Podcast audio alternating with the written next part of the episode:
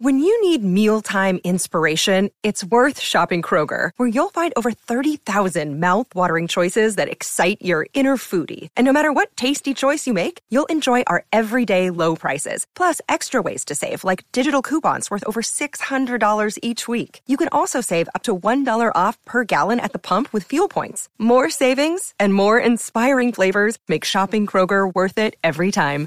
Kroger, fresh for everyone. Fuel restrictions apply. Hey, Justin. Hey, what's up? So, uh, you know how I always say, like, if you have a LinkedIn profile and then you have a gap in employment, what do I always say? You should do what? Lie. yes and no. Oh wait, wait, wait. What was it? no, you, you, you, say you're a consultant. That's what you do. You just say you're a consultant during like that. Oh, that's right. That's right. Yeah, because of course, if somebody asks you a question, you're gonna, you know, you don't have to say that you're consulting for like something you know huge. If somebody asks you a question you can say you're a consultant and you can make money as a consultant. Did you know that? You could be at dinner. Somebody could ask you a question and you're That's right. if you answer it you're consulting. You're consulting. Exactly. But the question is have you ever thought about what it takes to learn how to be a consultant? Hmm. I would love to know. Really? Because you, you make a pretty good one i think. So uh, let's see if that's true. Ladies and gentlemen welcome to the marketing geeks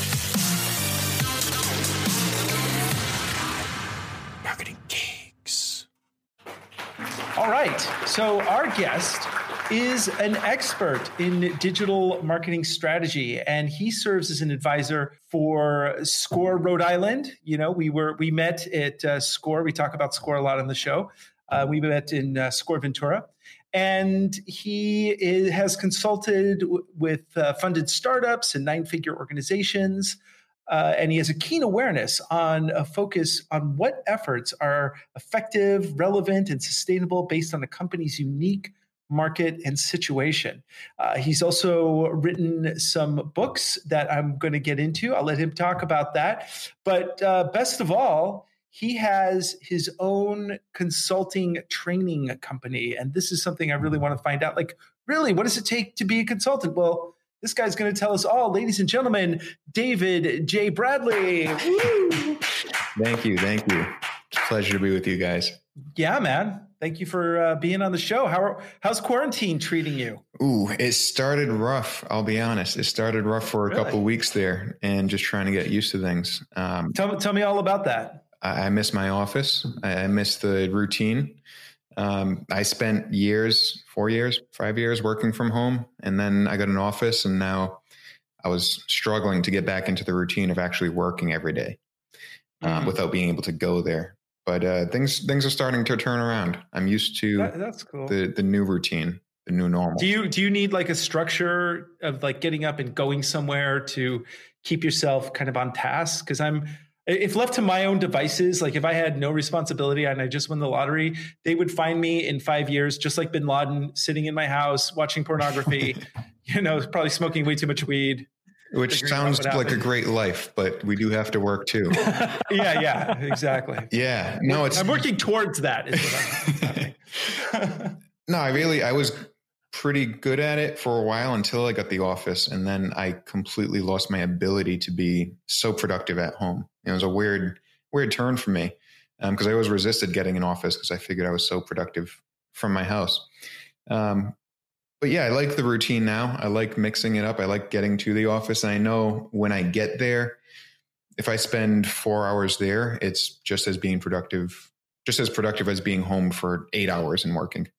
I just yeah. have a much higher level of productivity. Yeah. Do you have do you have kids by any chance? I don't. I have a dog that'll um, distract me at home, but no kids. Yeah.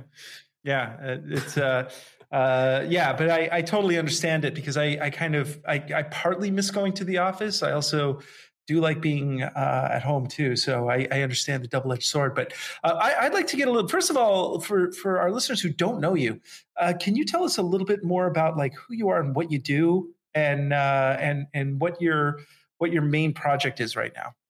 Sure.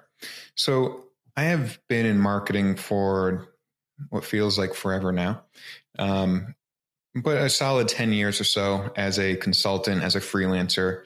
Um, the past six years or so with my own consulting firm, or might be going on seven. Losing track of time. Uh, that's part of quarantine too. Yeah. over the years, over the last couple of years, I started to get more into the coaching of other marketing consultants, marketing agencies, and started working on that side. And, you know, that's a very crowded area, but, you know, I, I make it a pretty structured process to understand how coaching works, how to teach people.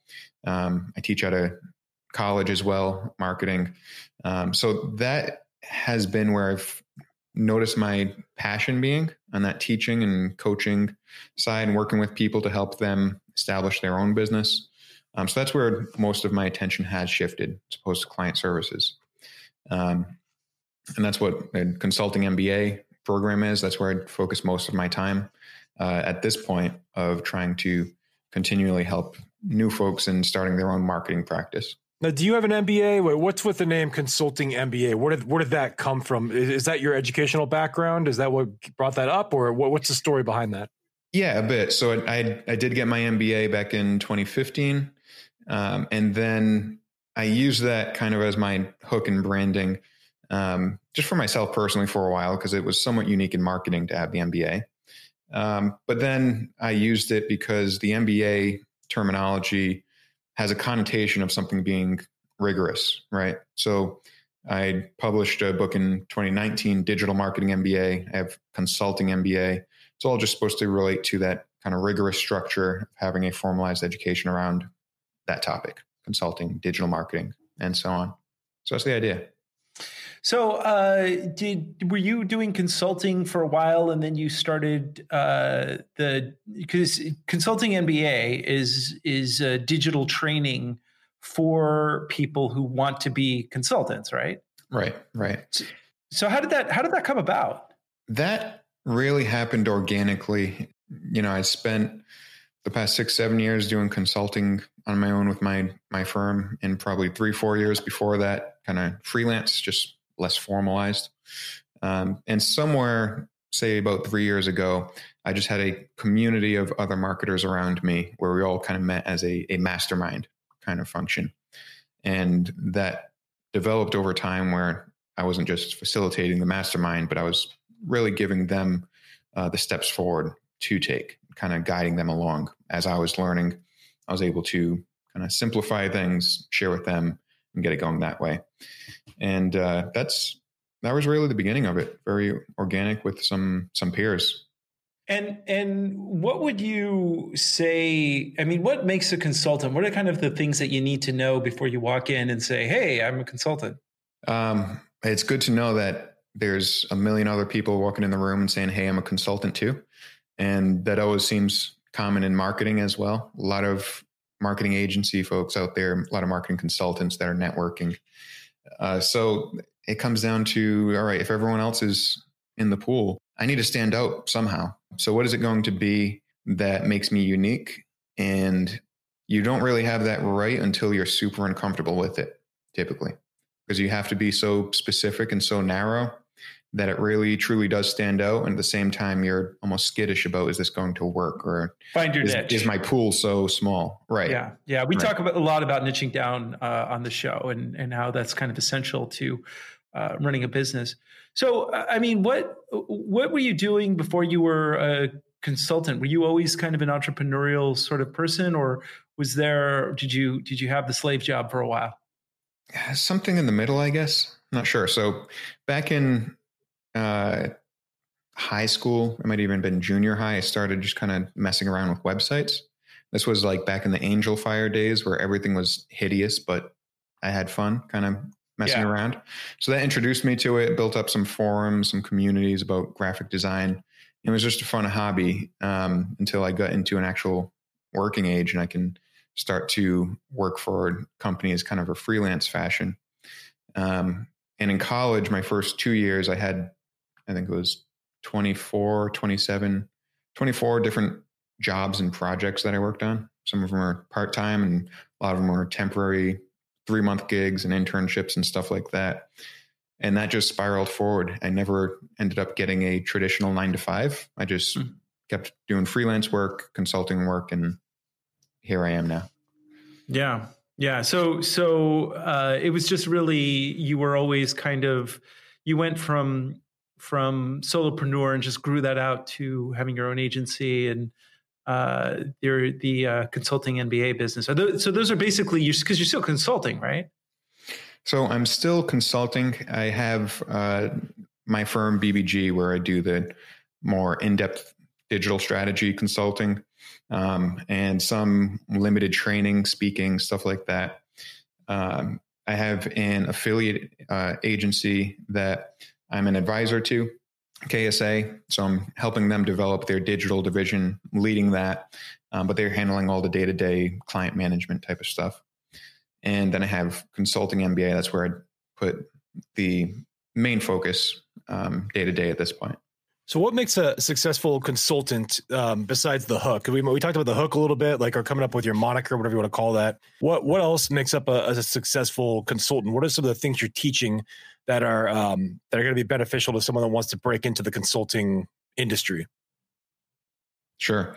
So it's really the the pillars of a good business model, right? So it's the niche of who I'm targeting, what's my target market. It's the service offering itself, and then it's how you're packaging that up, which is how you're presenting it, how you're structuring the deals, um, the the pricing uh, element to it, and it's a combination of those that then allows you also to actually communicate it in the right way. So they're essentially building blocks. And I don't think that in consulting there's anything that is that profound.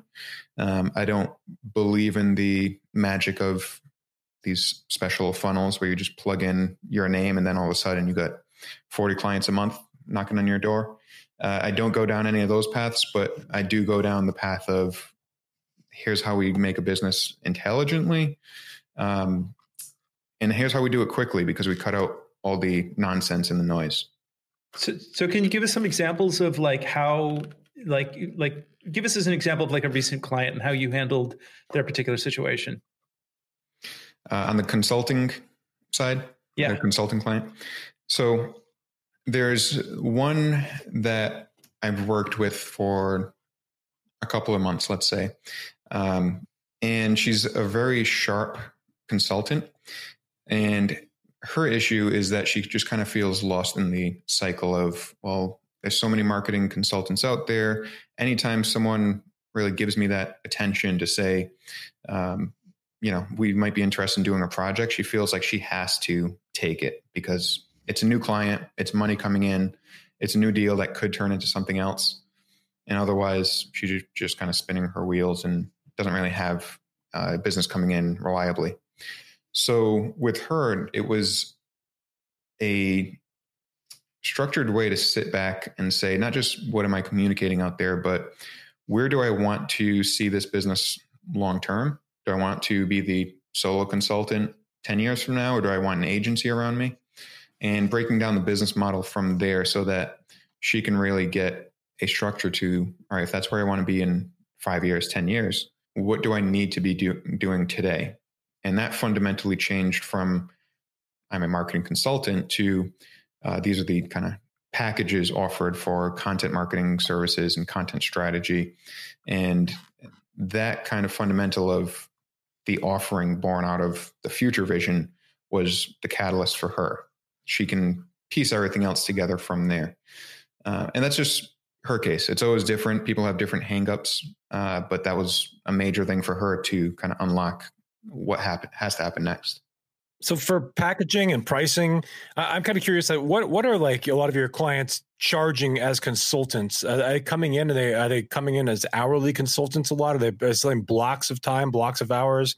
Are they offering uh, retainer based contracts? Like what what are some of the packages that you're seeing that are common, and like what kind of price ranges for people that are getting started versus like advanced consultants? Sure.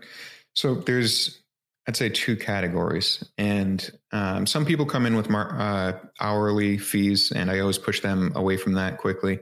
And I'm sure you guys are familiar with the pros and cons of that, and it's mm-hmm. usually heavier on the con side. Um, so there's retainers or project based work. The projects, a lot of the folks starting out are looking at a few thousand dollars for whatever it might be.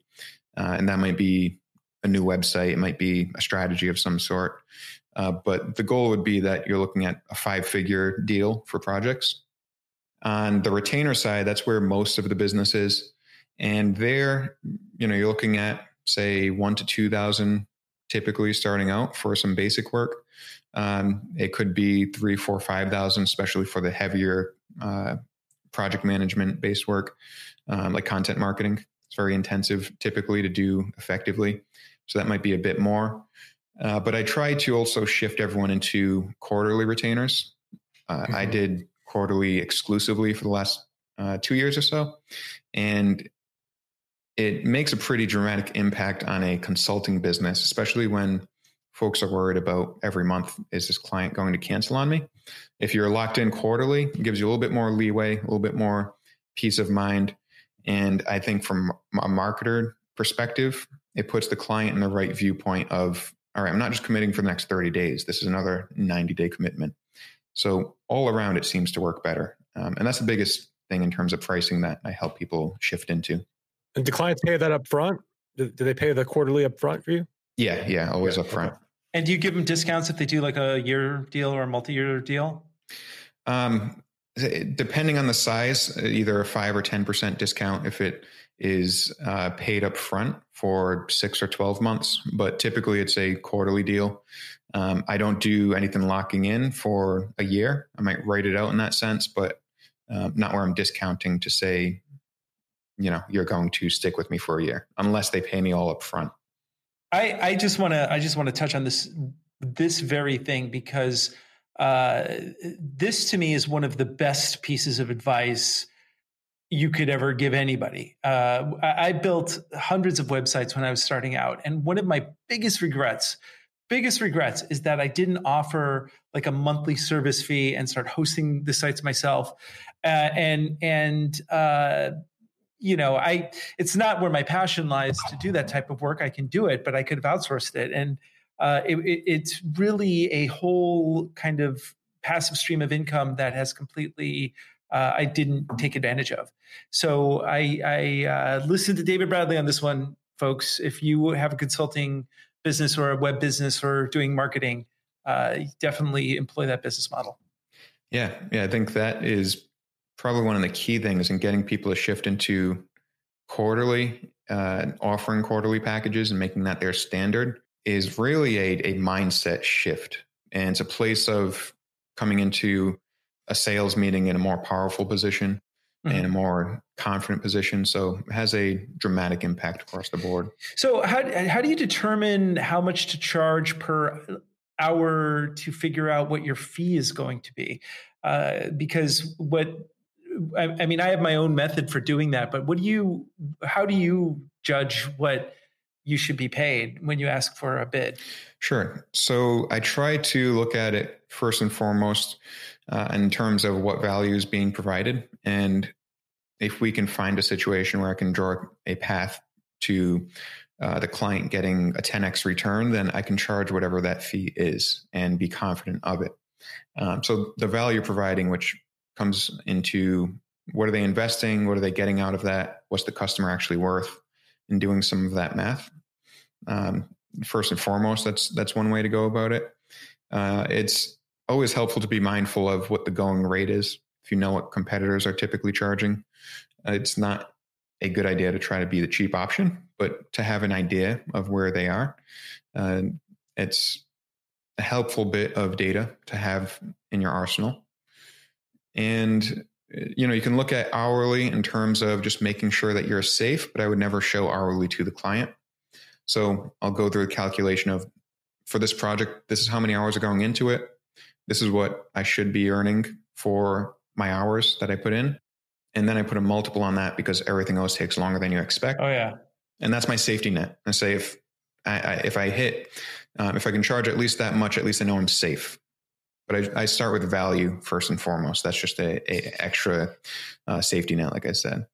Yeah, and I, I, I tend to do the same thing where I I my going rate, my personal going rate is seventy five an hour. If it's a bigger business that has money, I'll go to one hundred and fifty. Uh, I have a friend's rate, which that that all depends, but seventy five is about what I go for when I'm you know figuring out yeah it's going to take 10 hours to do this thing 15 hours to do this other thing uh, and then once i get that figure i give myself like a 15 to 20% raise there you go. And then uh, that's that's generally how. Yeah, but it's a, it's a, it's a, it seems like intuitively you're doing that same sort of thing. Uh, so if you were if somebody's wanting to, I mean, we have a lot of people now specifically who now are suddenly out of work maybe and they now's a good time to start your own consulting business. If somebody's making that transition what advice would you give someone like that? I think if it's something where you're in it for the long term it's not just going to you know fill the resume during this down period but you're looking at it long term try to focus on an area that you're actually going to be i don't want to say passionate about but you know relatively intrigued by, whether that's the service that you're providing or the industry that you're working within. And I think that's one of the areas of finding your niche that isn't emphasized enough because you know there's always those lists of the top niches to go after. These are hot niches that you need to jump into. This who's spending money right now. But ultimately it's helpful to wake up every day and be excited about your clients businesses and if you can do that, or at least the service that you provide, uh, if you can do that, it makes it a whole lot easier to find success when your day to day is a little bit more intriguing. So, so what would you say to somebody who uh, has a passion to play the ukulele, and he has a wife who thinks that it's really obnoxious? Wow. Well, it's always, you know what? You don't have to answer that question. It's just that maybe maybe that's too much information. But um, well, I mean, this is this is. Uh, it, I mean, it's really a fantastic subject because how much do I charge is always a big question that uh, people deal with. Uh, but also, it's it's we're we're going into such an uncertain time now, right? And uh, we've been talking a lot about how people can really start teaching themselves new skills and uh, one of the things I love about being an entrepreneur, once you have your business license, it, it changes the conversation with yourself about, oh, how do I get a job to where are the opportunities to make money? And giving you a business license is uh, giving yourself a business license is a, is a great way to focus on your energy on on making money rather than how am I going to, you know, get a job to support myself. So, uh, have you have you noticed any issues with the with the downturn? I mean, how has this affected you? Sure. So, there's definitely been some pullback from uh, clients. All businesses out there are struggling to some degree, unless they're in a sector that's been protected. But I had a couple of clients that I've worked with in events and travel, and those are two areas that are highly affected, of course but you know i'm i'm at a place where i'm at least diversified enough personally that i'm relatively safe.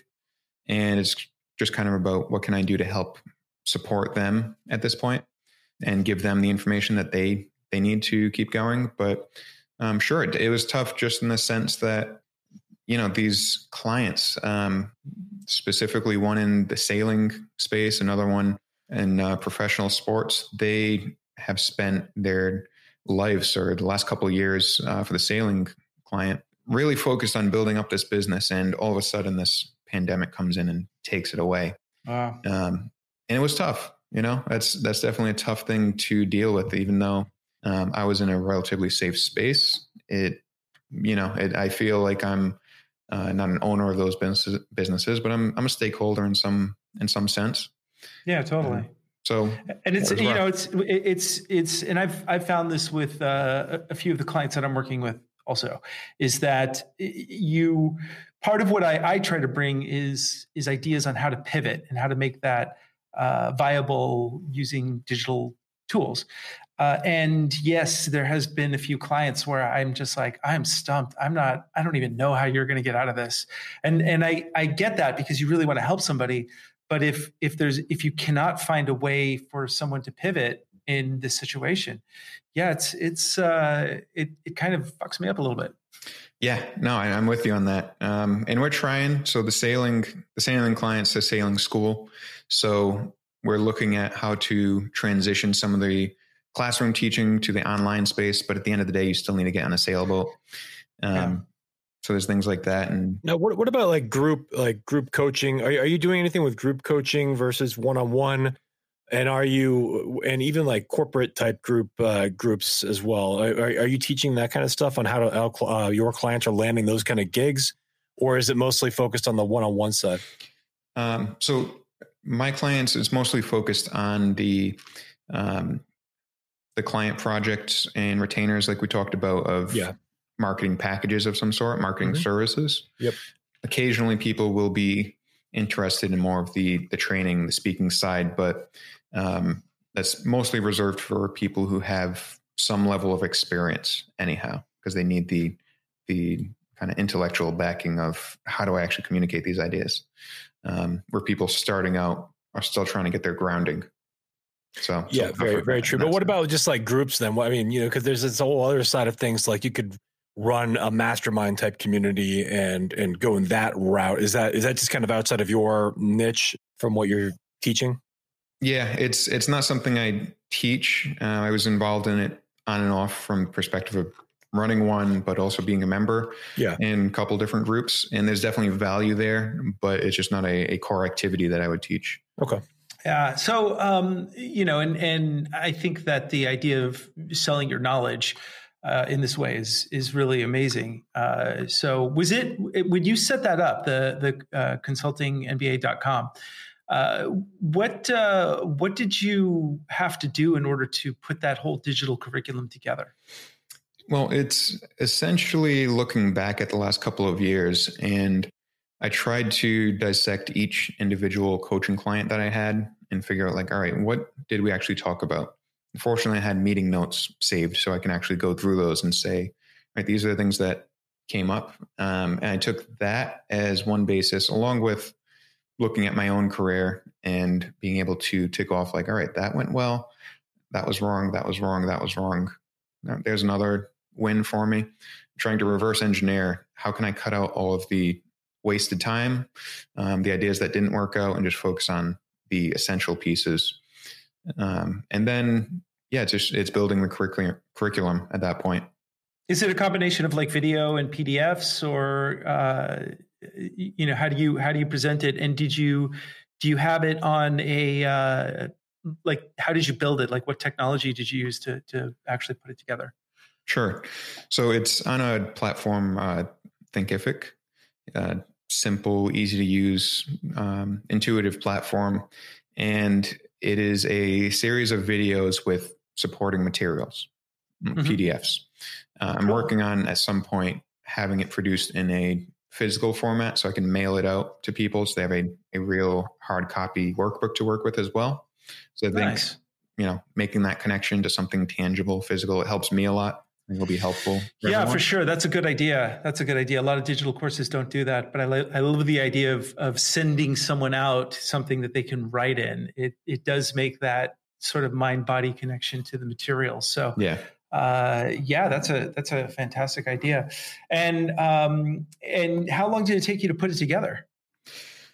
Um, oof, it depends. It, it was similar to writing a book where it would come up in my calendar that I need to work on it, and I had all these other things to do. So I was like, all right, tomorrow I'll do that. So it dragged on for a long time. Yeah. Um, How long is a long time? Like years or decades? Probably, probably years. Yeah. Yeah. Um, but it, it took a, a couple of months of semi focused work where I'm developing the curriculum, I'm recording it, I'm editing it, um, and I'm, I'm, publishing it, and I'm working on the next piece and then the supporting materials. Um, so a couple of months with a couple years tagged on it maybe. And what's nice. the model with your membership program? Is that something that people pay a one and done fee they get access and then they do you do coaching on the back end or do they pay a monthly like an M- M- ah, mrr on the uh, on the coaching program too? Or, or so how, how does that pricing work on that? So it's it's all one price one time of uh, 1500 mm-hmm. I, I might be changing that at some point and i'm playing around with how i want that to actually look like um, but I want it to be something right now that's feasible enough for people given the situation. Um, and there's two coaching calls a week, so you can always jump on and get some live feedback. Um, there's a, a Facebook group. So if you ever want to chat there, you can do that. Um, but you pay the one time and you have access for as long as I'm around. Uh, for life. Okay, that's a pretty good program. Yeah, I'm hoping that's a long time. Yeah, so right. It should be a good deal. So far, so good, man. Well, I want to hear a little bit more about the books. Uh, so you, I, I, see you have two books, or at least two books. Uh, you have the Getting Digital Marketing Right, a simplified process for business growth, goal attainment, and powerful marketing. And then you have Digital Marketing MBA, which is the guiding principles for researching, planning, and managing a marketing strategy to transform your business. Um, tell, tell me a little bit about the books. I mean, you, you just mentioned that you, you know, it took a long time to kind of get it done. When, uh, where were you in the business when you finally made the decision to write a book? Um, what, like, roughly speaking, how how long was the entire from idea to final book process? How long did that take, and and what did it do for the brand and business? Sure. So the first one was getting digital marketing right, which is about digital marketing strategy in a very simplified way, good for small business. And that took, there's probably three months of, you know, moving the writing uh, entry on my calendar over to the next day to the next day where all I got done was a table of contents basically. Um, and then I, I had a chat with someone and I came up with the thought that, all right, I'm going to sit down for 20 minutes every morning and write doesn't matter how much I get done, but that's small enough that I can actually commit to that. Mm-hmm. Uh, if it was any more, if it was a half an hour, I would wake up and say, nah, not today. But 20 minutes was hmm. too hard for me to say no to. And I committed to it being absolute shit quality and still being okay. And those two things made it possible for me to get done. I think it took eight weeks from there. Wow, um, that's cool. And of course, sometimes it was 20 minutes, but sometimes it was a four or eight hour writing session. Just depends on the day. But what did it, what did it do for the business? So once you got the book out there, did it did it open up new doorways? Were you able to get new speaking gigs or opportunities to kind of share your message and voice? Like, what, how did that um, impact you? So I definitely didn't leverage it enough um, because I was somewhat hesitant to just toot my own horn and put it out there until I published the second book. And now I'm a little bit more confident to say I'm a marketing author. Uh, I needed the second one for proof. But um, it brought in my best clients consistently. Uh, if I look back at who my best clients were, nine out of 10 originally read my book and then reached out to me, and then we worked together. Um, so it was tremendous for the business. I did use it a bit in terms of speaking gigs and stuff like that. Uh, I just wasn't consistent enough with it at that point, I don't think. Um, but it's a wonderful tool and it doesn't get thrown away like a business card would. Um, you also did some uh, work, you do some speaking arrangements with uh, SCORE. And uh, I'd love to know kind of your overall experience with that. Uh, Justin and I actually met at SCORE and uh, I was doing regular speaking gigs there when I was living in California. And for those of you who don't know, uh, SCORE, uh, uh, what does it stand for again? The Society of well, I don't think it actually. The original acronym was uh, Service Corps of Retired Executives. Yes, and I think they kind of moved away from that because it's now open to a younger demographic of teachers also. But that that's what it originally started as. Mm-hmm. Yeah, it, it's and it's a great service. It's free and and people uh, make connections there. It's it's a it's a really good organization. But what, what's your? What, tell me about your experience with it and how did you get involved with them? Yeah, well, my uh, CPA was a score mentor forever. And so he recommended that I get involved at some point, and in particular, uh, because they needed the support.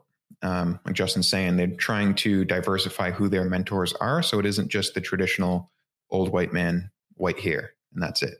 So they're really diversifying who they have around, um, and they needed some marketing support. So I got involved as a mentor, subject matter expert, workshop presenter, kind of did the gamut of it. Um, today, I spent I think two and a half hours on calls this morning because um, I'm on the marketing committee and uh, the I'm a volunteer, so I don't know we call it the local board, and uh, I, have been working with them for two years now or so, from pretty much every capacity. And have you been able to get uh, you? You've probably gotten clients from doing your classes, yeah? Uh, a bit, yeah. Uh, I've done some classes on consulting. I've done some on marketing, um, and we're involved in uh, a series now with the agency um, as well. And the webinar series we're doing is is taking off pretty great as uh, as well because Score has a tremendous reach among small uh, small businesses. Yeah. Um, so it's been a great organization.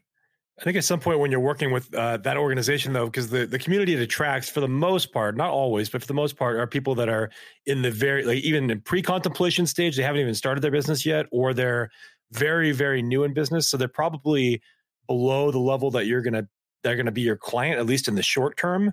however, when you're doing consulting, you know you never know who shows up five years later. That's uh, all of a sudden developed the business, or you also never know who they know, and you can get um, referrals from it. Because I do a lot of work like that, and I've noticed that I'm not necessarily getting direct clients from that work, but but there are relationships that build or the other instructors are the people that i end up getting as clients or something like that like it's funny how doing volunteer work open up strange doors sometimes. So I, am a big advocate for it. But yeah, what has your experience been? I mean, is that what you're seeing? Like what what I'm talking about here, or? Yeah, a lot of the clients are very small. Um, maybe don't have a business yet, coming up with an idea.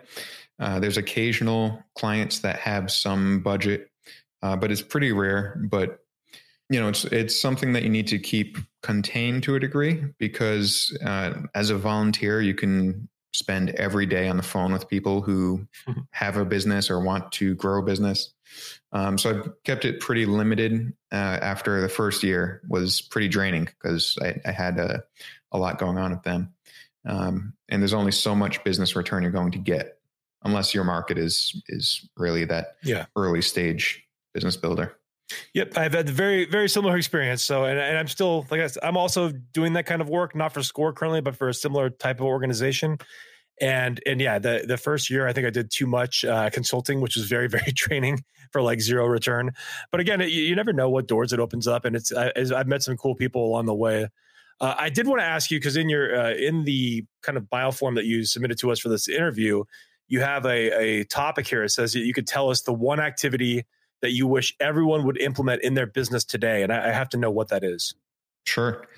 Um, so that is coming out of my uh, second book, Digital Marketing MBA, and uh, based in digital marketing, uh, it's really kind of the exact opposite of that.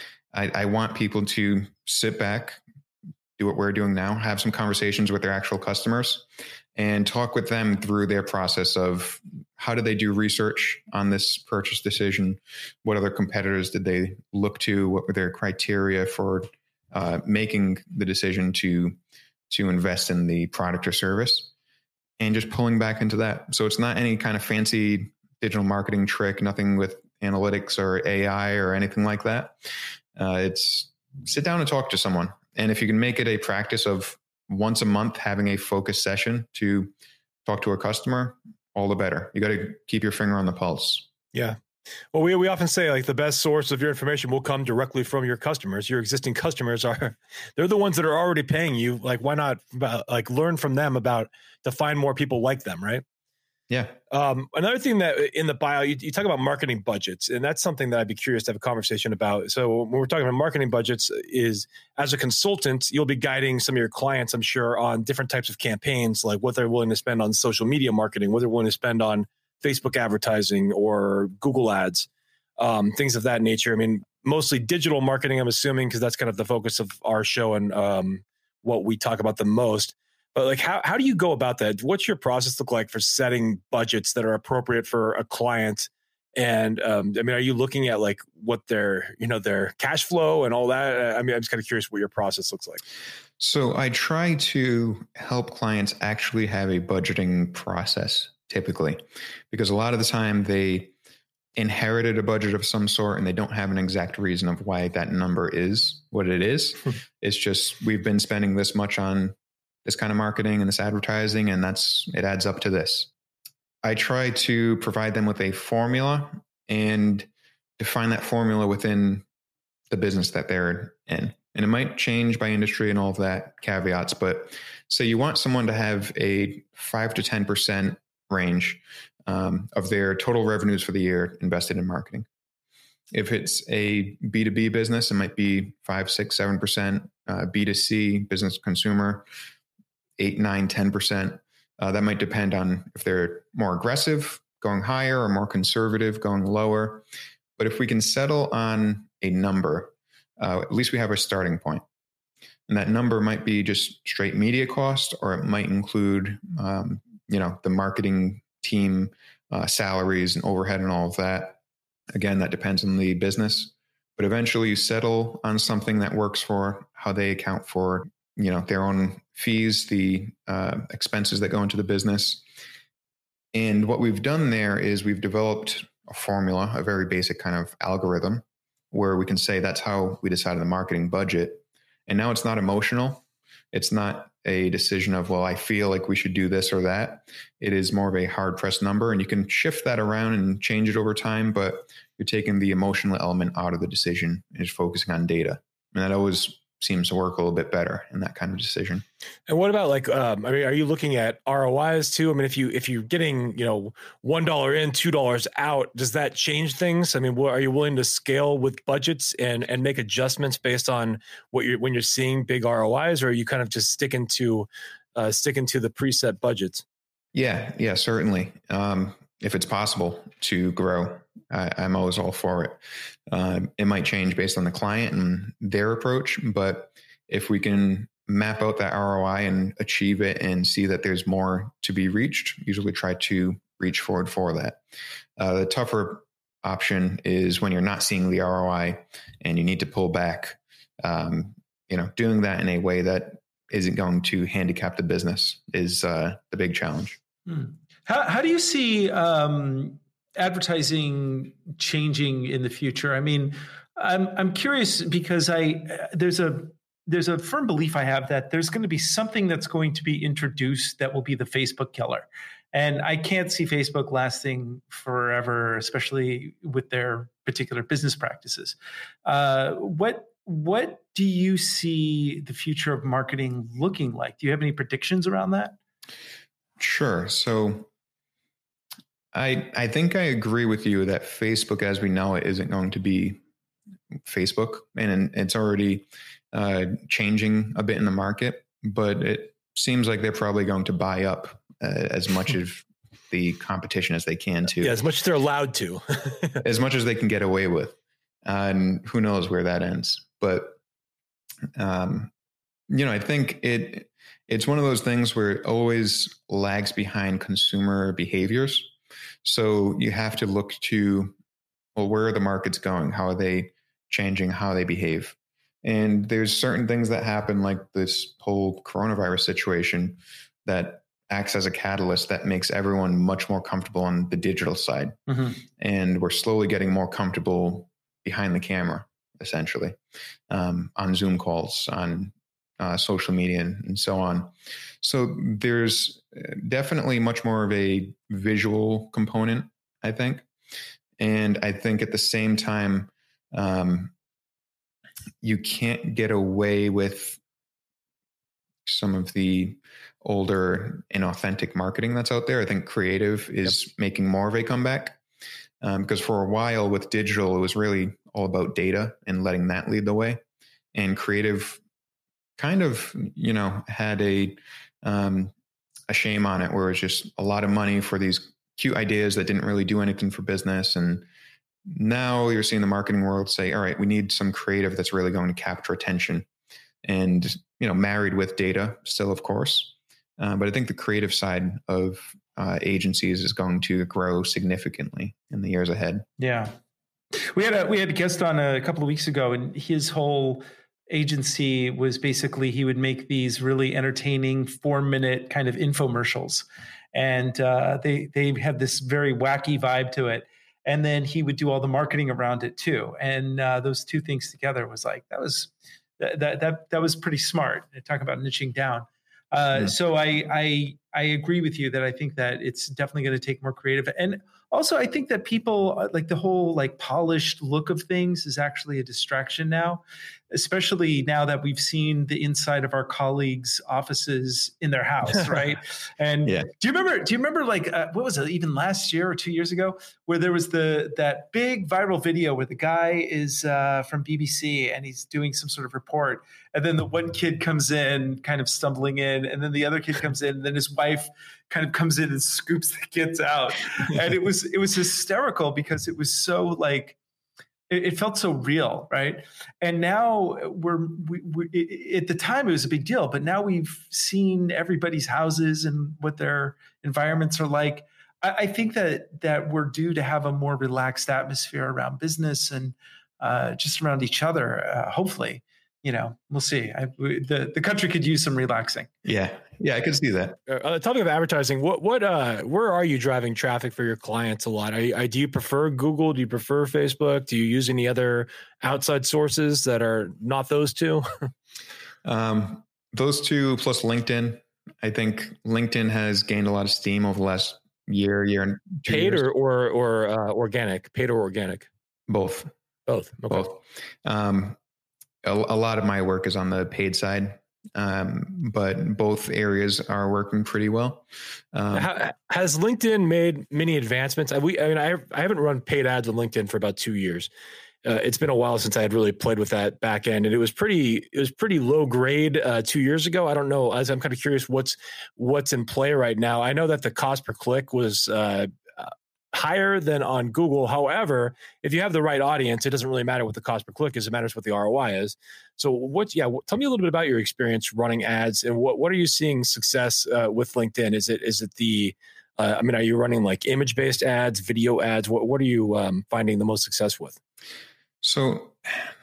LinkedIn is is one of those things I have a love and hate with because there's so much opportunity there, mm-hmm. um, but I still get multiple automated messages a day that make me oh super annoyed the, with the, the platform. messaging platform is ridiculous. I, I, mean, I I'm, i have fifteen thousand connections on there, and I'm getting at least twenty a day, and I just so I have to like I want to kind of read through so I can find the ones that are actually real.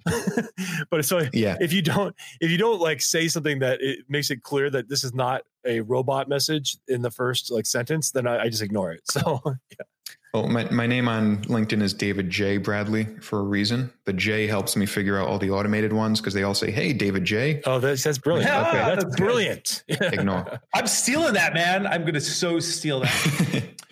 so what? What?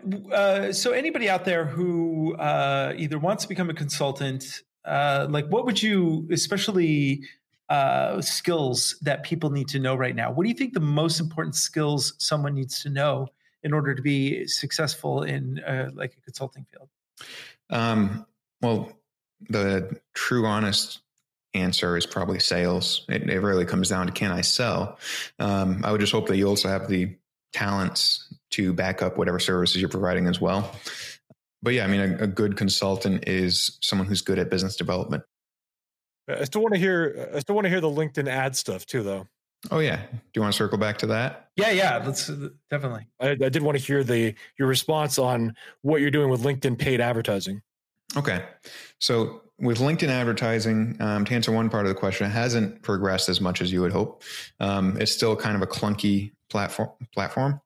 Uh, it's not quite as smooth as Facebook's Business Manager and Ads Manager, even though that's not uh, always ideal. Uh, so, from a use standpoint, um, it's not great, but for the actual results, you might pay a little bit more than you might see on other platforms on a cost per click basis, but the amount of targeting options you have is uh, something that really makes it worthwhile. And you're also getting access. I mean, I, I, just think like CEOs and executives and a lot of business people spend more time there than they do on Facebook. I mean, at least from a general standpoint. I'm sure some of them are on Facebook occasionally, but they're also not on Facebook for that reason. Where when you're on LinkedIn, you're on for that right. reason too. Yeah, I think it's more thoughtful time um, as opposed to mindlessly kind of scrolling like we all will do on something like Facebook or Instagram. Uh, LinkedIn is a little bit more purposeful. Um, so it seems to per- perform pretty well. Uh, most of it that I do is right in the news feed. Ad pops up, drop an image in. Um, video can work well. Um, and are these just lead gen funnels? So just go to a landing page, get the email, and kind of, and then drive them to a call or something, or what's the what's the CTA? So one I started up recently with a client is um, leading into a, a webinar and they're doing like a biweekly uh, lunch and learn style, mm-hmm. but it's all virtual now. Um, so it's a way to introduce a new relationship that isn't so sales focused, like, hey, schedule a call with us now. Um, easy way in, sharing value, educating them, uh, and it's building leads up over time. Um, so that's one kind of fun project we're doing right now, and that's all focused on LinkedIn. Very cool. Nice. Yeah. And I, I, I you, it sounds like you had the same sort of thing. Uh, I found that LinkedIn ads. I've been I've been running some large campaigns with them, and I find that they're definitely more expensive, but the KPIs are way better. Yeah, definitely. I think LinkedIn just has that that right factor right now, the right combination where um, Mm, it's going to be a little expensive, but it should be worth it if you build a, a good quality campaign. Have you done any uh, campaigns on, say, TikTok or uh, any other kind of Snapchat? Sub, or, yeah, Snapchat. Have you ever run campaigns off of those platforms? Um, I never really had a, a purpose to, so I haven't explored it yet.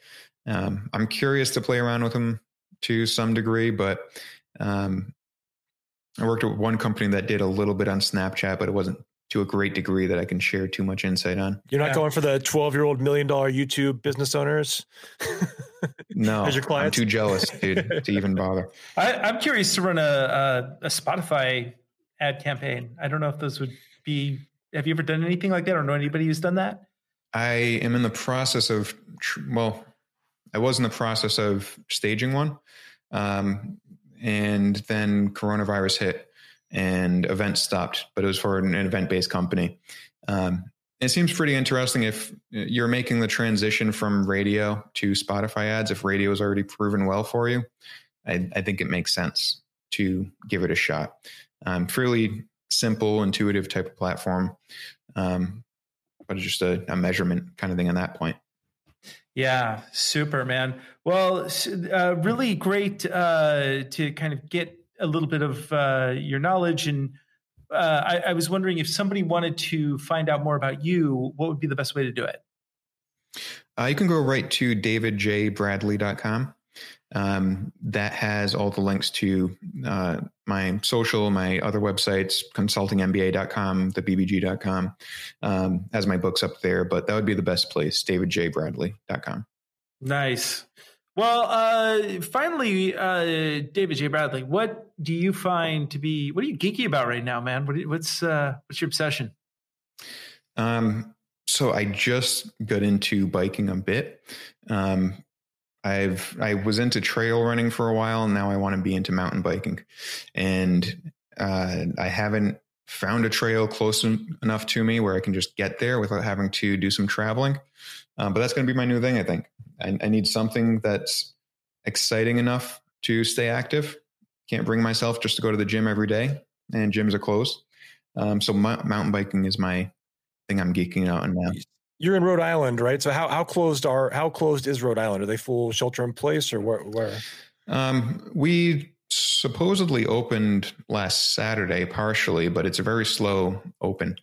Um, I think right now retail stores have a limit where they can only have 20% of capacity or something like that. Um, restaurants are closed except for takeout, et cetera. So things are pretty much offline for now. What about on the entertainment side for your geekiness? Are you watching Netflix? Are you watching documentaries? Are you watching YouTube channels? Like what, what are you doing?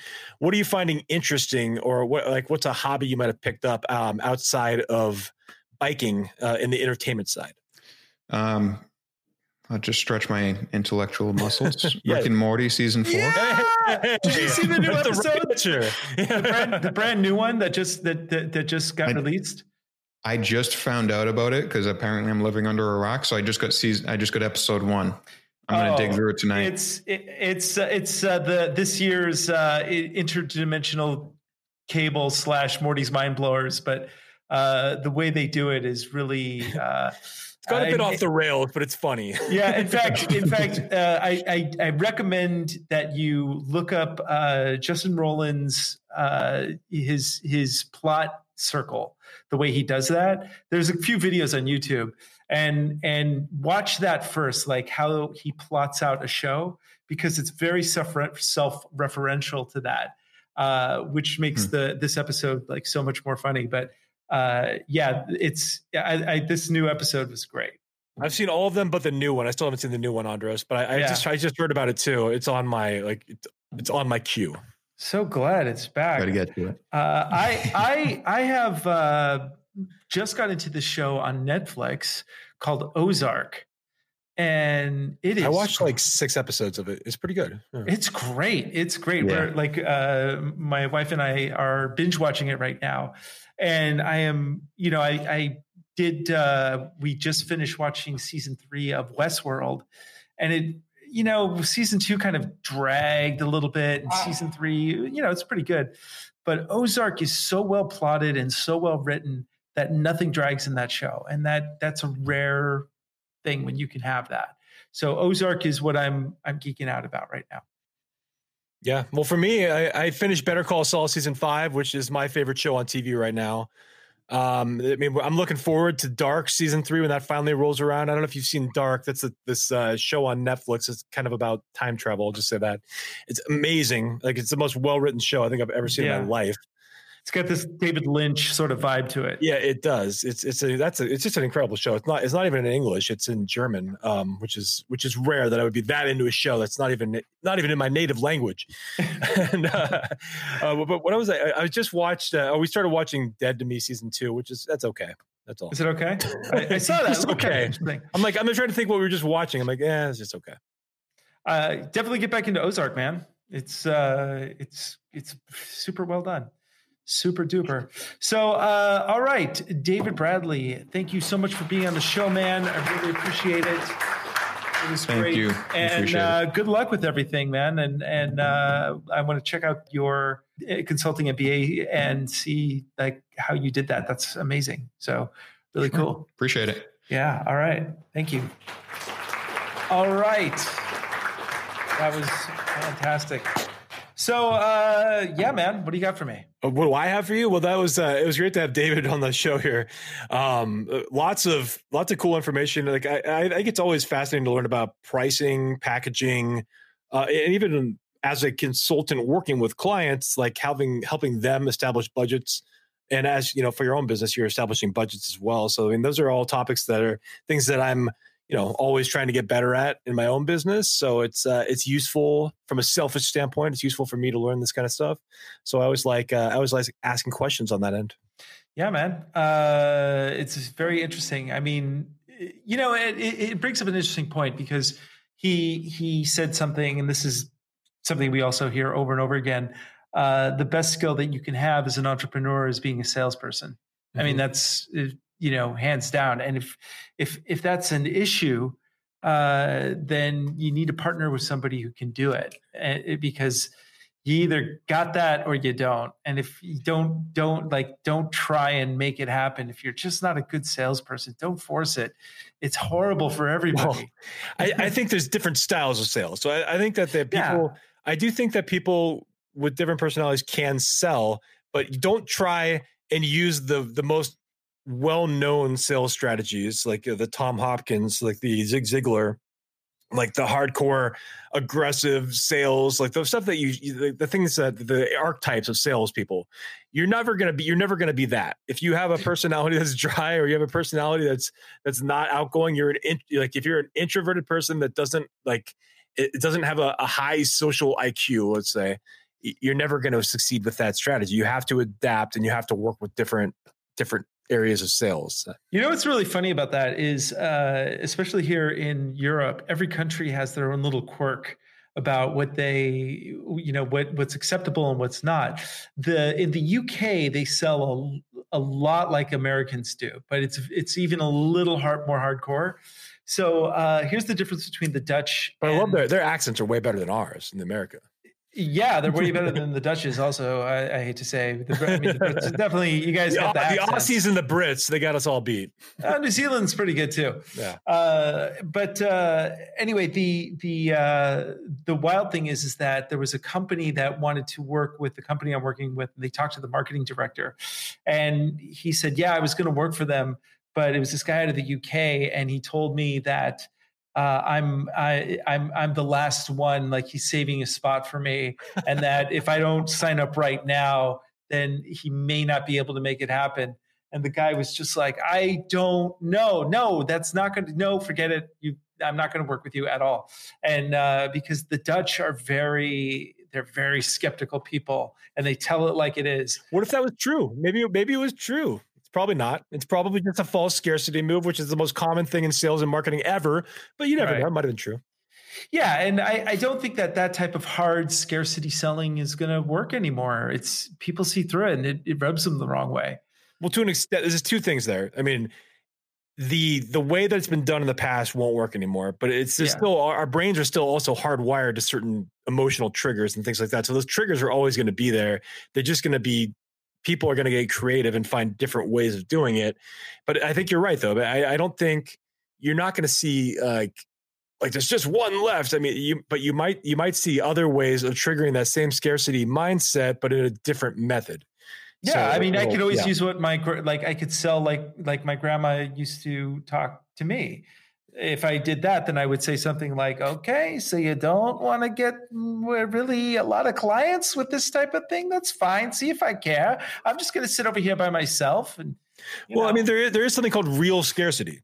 So, like, if you really, if you're true and you say like i'm only offering this for 24 hours and then you stop and you do and you actually honor that 24 hour window right. that's real scarcity and that can be effective and i think we're, what we're probably moving towards is where the people that are lying about like fake timers and fake things yeah. like that which is very very common um, that is the stuff that's going to get the backlash. But if you're if you're legitimately saying this is only available 24 hours, then the price goes up, and then after 24 hours, the price actually goes up, and that's actually what's being sold. or AppSumo, AppSumo, which is both of our kryptonite, is oh, you know God. they do that very well because they'll put things on there that are amazing, and if you don't buy it by the time it's out, you don't get it ever. Except now that now they're kind of, but now they have that like one day only it's available again for 24 hours thing which i, I don't yeah. like that actually really well i i don't know it's yeah. sometimes then I, then I feel like you know that cheapens like i feel like oh i got a great deal and then it's like oh other people are getting in on this now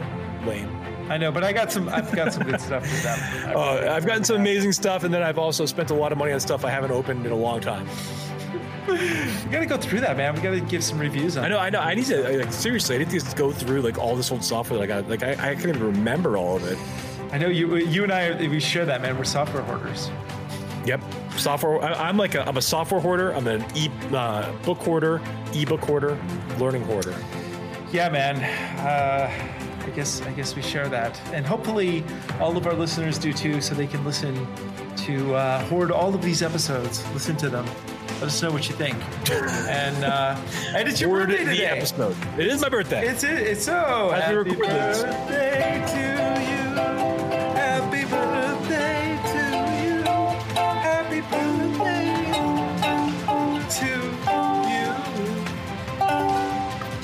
You know what? Just listening to that, listening to myself right now, I, I am starting to understand why why my why Iris doesn't like my my ukulele. Like if you just got rid of the words, it's fine. well, if you want to hear some damn good ukulele, I'll take us out. Ladies and gentlemen, thank you for listening to Marketing Geeks. Out. Stay classy. Marketing Geeks, come on, bring your friends. We'll learn marketing from distant lands. Andre Sturgeon and Justin Womack. The fun will never end. It's Marketing Geeks. Marketing Geeks.